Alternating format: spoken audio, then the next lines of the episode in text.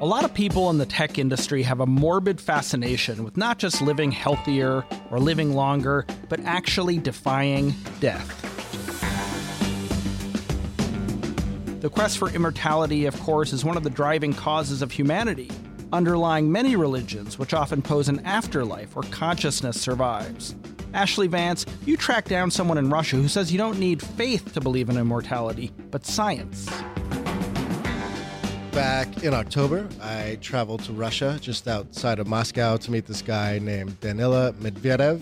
He's the CEO of a company called CryoRus, which specializes in cryonics or freezing your body as you await a cure to an illness or a better future. So he's serious about this. He is freezing people in the hopes that they can be revived at a later date and live forever.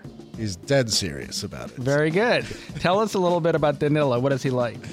He's this dude who had sort of a traditional background. He had studied economics. He was a bit of an academic, and then, like a lot of these people do, he had a revelation that he wanted to do something else with his life. He got super into technology, and now he's taken it to this very extreme conclusion where he's got the cryonics operation, and he's also the leader of Russia's transhumanist movement. So those are people that want to augment their body to take in as much technology as possible and really become what I would think of as kind of a, a cyborg or a half human, half machine. And he is, for all intents and purposes, the, the spiritual leader of this movement in Russia. Now, over the last year, you've traveled around the world for your video series, Hello World, and you've met a lot of eccentric technologists. Where does Danila rank?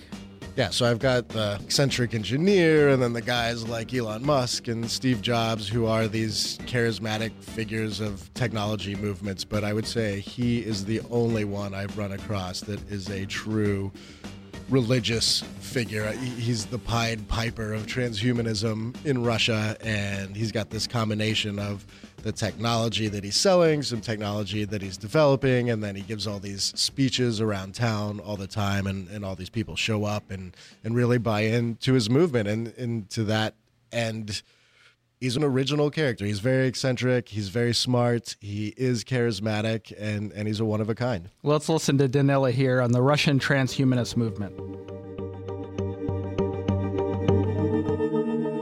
In the Russian transhumanist movement, we have three goals. So first is uh, immortality, uh, then omnipotence, like complete upgrade of all the intellectual and physical capability, and the safe singularity. Real transhumanism is not built on hope.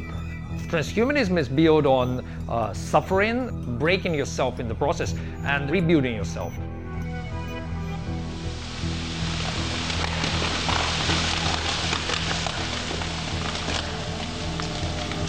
Time has come for people to accept that uh, death is no longer about just dying and being buried in the ground, but it's really about choice.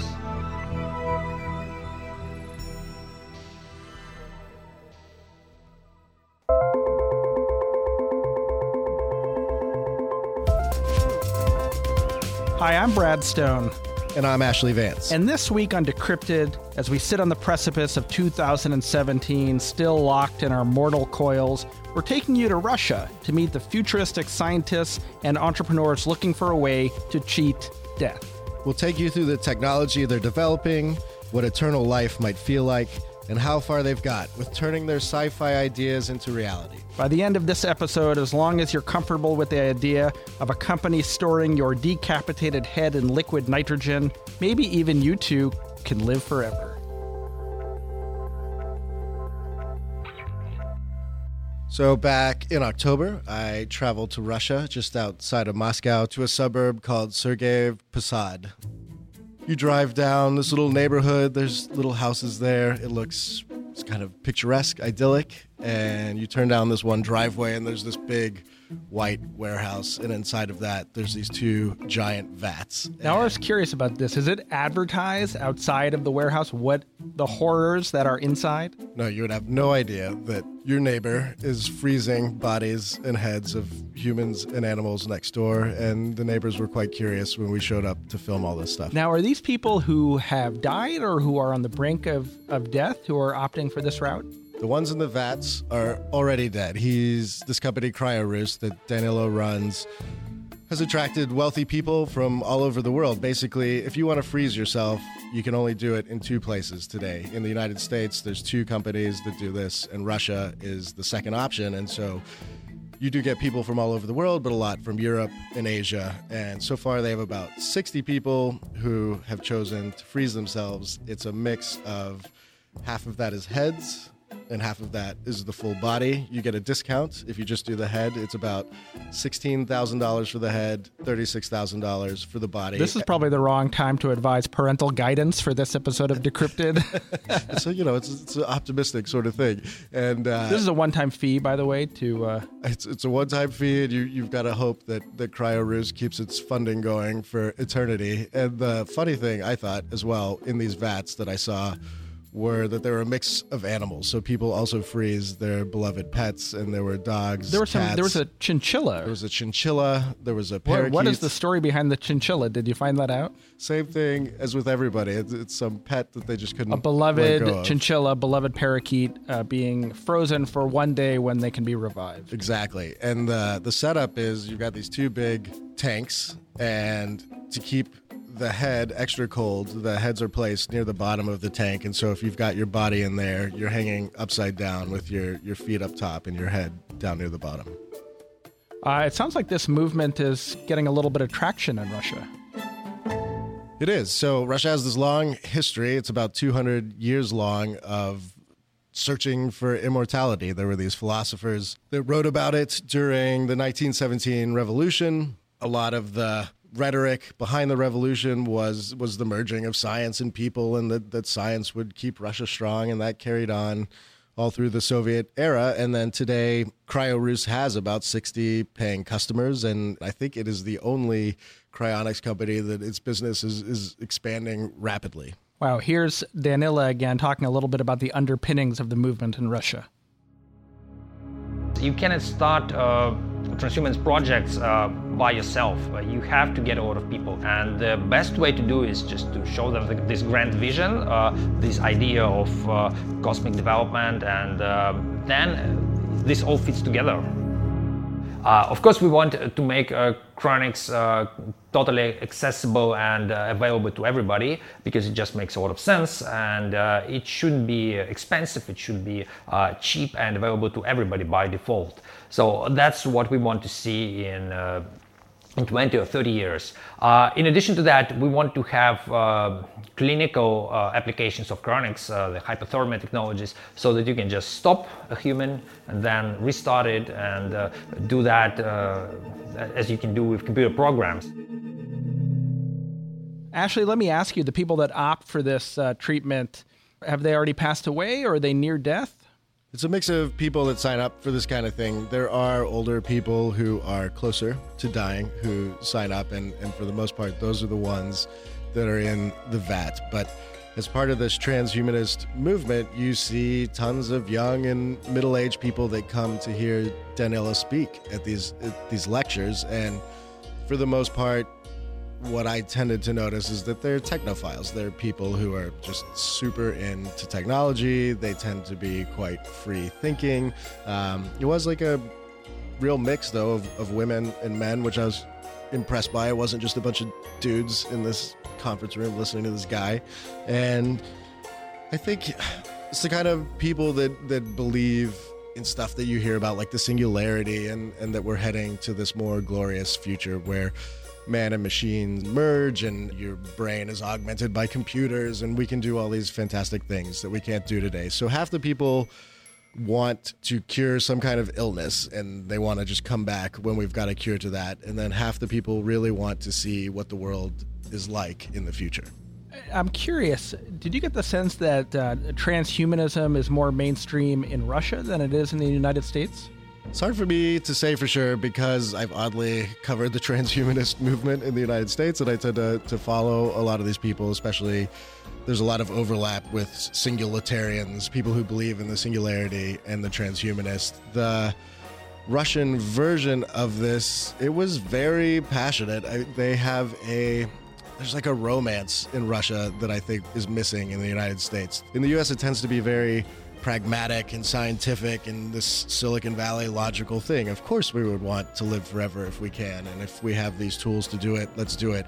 Russia, it really did have the, this romanticism to it. And a, it sounds vague, but a poetry. I mean, it comes from this background, this philosophical background of things they believe in. And I think the culture there, they've been steeped in this link between science and society in a different way than we have been in the States. And, and to me, it was, I'd say it's almost refreshing. I, I liked it more there. Did you ask Danila if he plans to freeze himself? He definitely plans to freeze himself, and he lives this very rigid lifestyle today to try and. He's saving up, obviously, for the expense. He is, and he he lives a very frugal lifestyle, and then he does things like he he dyes his hair because he doesn't want any gray hairs to pop up. He thinks that this is just all part of the transhumanist commitment. You have to fight aging any way you can. So, moving from cryogenics to augmenting the body with technology, uh, in, in, the episode of Hello World, you uh, you talked about an experimental operation where a surgeon inserted a chip from a credit card under the skin of someone's hand. It was actually sort of hard to watch. Uh, made me a little queasy. Why? Who was that, and why were they doing it? Well, this is all part of Danila's empire, I would say, in Russia. So he has CryoRus and the cryonics, but then He's also sort of a technology mogul in, in Russia. He's got this virtual reality software that he's working on. He told me that he's creating the most amazing database in the world that's going to put Oracle and all these other things that we have to shame, although he was a little shaky on the details of exactly how that would work. And then he's got these followers who wear things like brainwave monitors and this guy that you mentioned who put a chip into his hand. And I have to say that looked like an infection in the making uh, to me. I've seen other people do this kind of thing. This was the grossest one I've ever seen. The chip is bigger than a postage stamp, and it's this big hunk of metal and it's not really a doctor who's putting it in. It was some guy with huge plug earrings that they found and all these tattoos, and he's sitting there and he slices the guys. It did not look like a hygienic environment, I have to say. not at all. And they they slice this guy's hand open and they shove this huge metal chunk in there, and the entire purpose of this was just so that the guy could use it like a credit card when he goes to the store and just like you would tap your phone to pay for something he just taps his hand but it's all a symbol was there technology there or was it just a sort of audacious uh, experiment i think it was actually like a nfc chip but the stuff all looks silly but it's part of a statement they're trying to make which is we're willing to already go through these things to adapt our body with whatever we have available to us. Do you know if the hand worked with Apple Pay? It's only Google, I think. Google Wallet.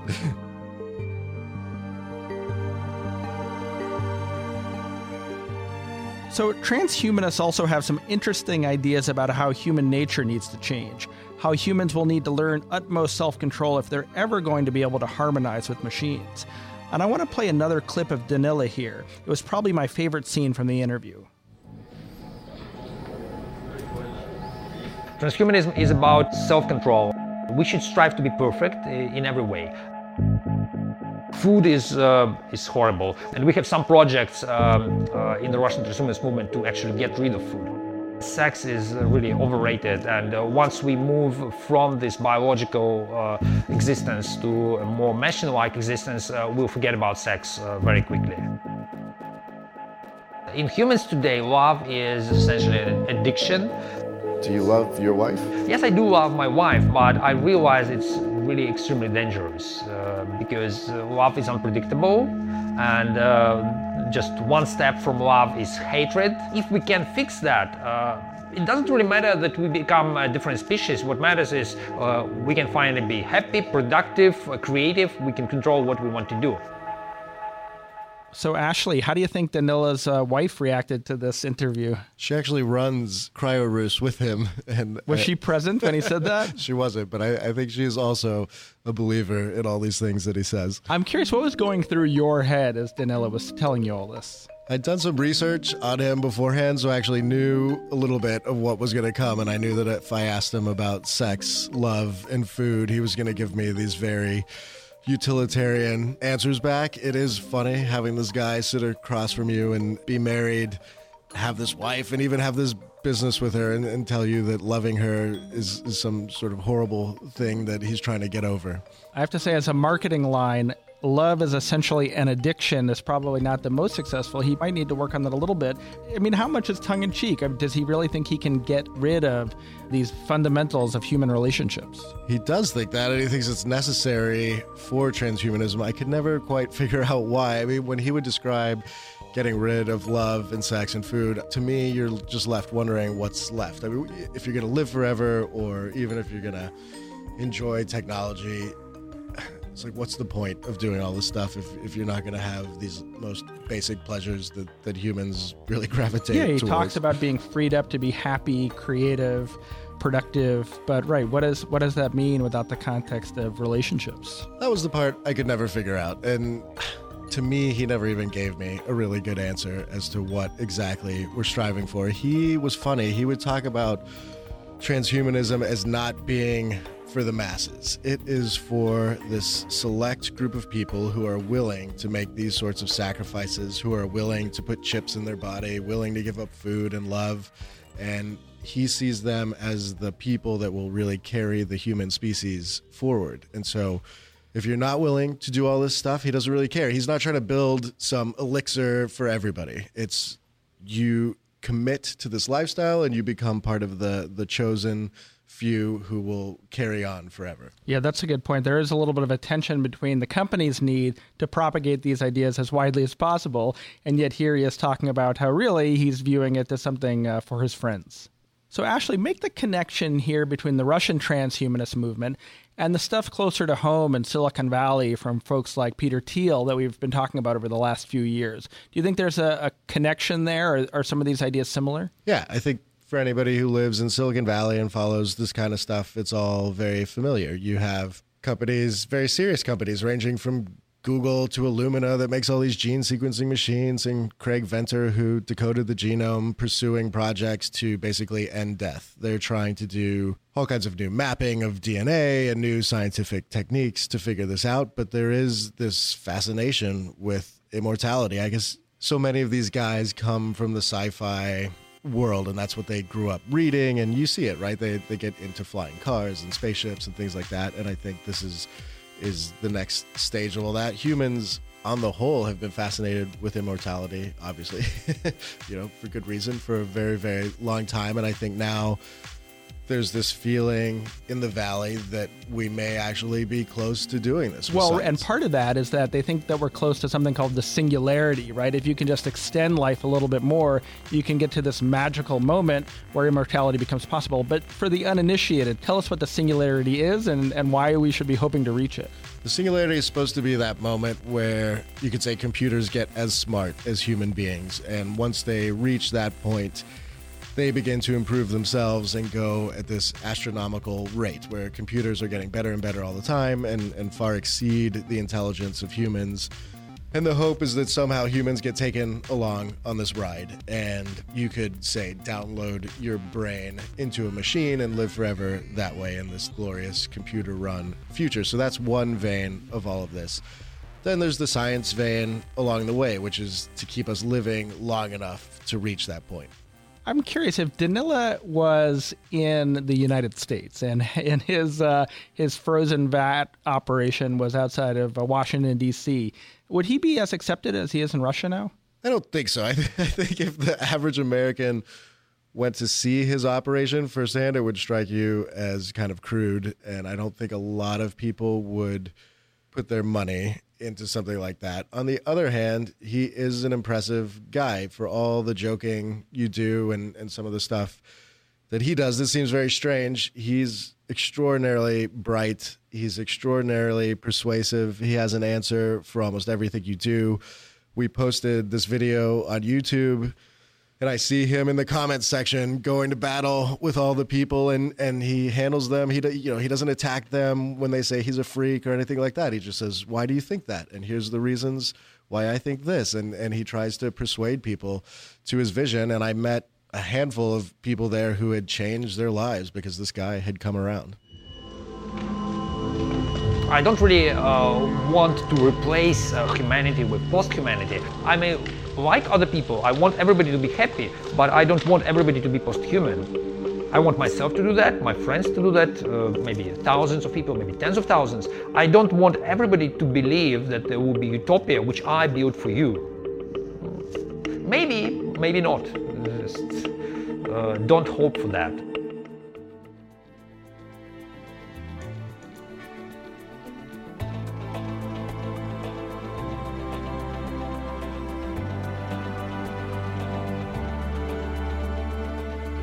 Well, now the moment of truth for this episode of Decrypted. Ashlee, would you yourself consider freezing your body and becoming a cryonics customer?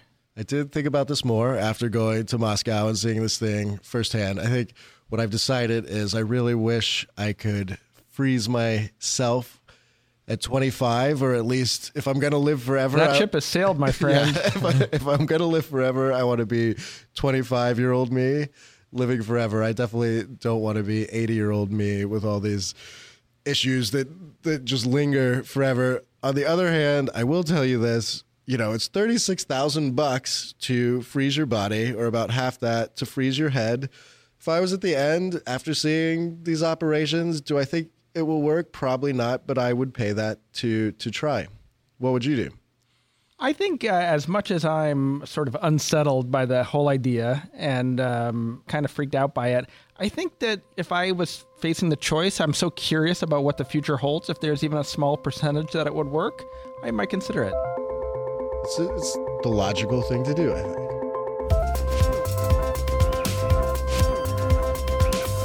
And that's it for this week's Decrypted. Thanks for listening. And tell us what you think of this strange world of cryonics. Would you want to live forever? I'm on Twitter at, at @bradstone. And I'm at ValleyHack. And be sure to subscribe to our show on iTunes or wherever you get your podcasts. And leave us a rating or a review. That's what helps listeners find our show. You can check out Ashlee's Hello World video series at bloomberg.com slash hello world. Think of this podcast as just a little taste for what Ashlee discovers in the episode. Believe me, it gets a whole lot creepier in the video. And our last episode of the season is in Chile. It drops later this month, near the end of December. Today's podcast was produced by Pia Gadkari, Magnus Henriksen, and Liz Smith. Alec McCabe is head of Bloomberg Podcasts. We'll see you next week.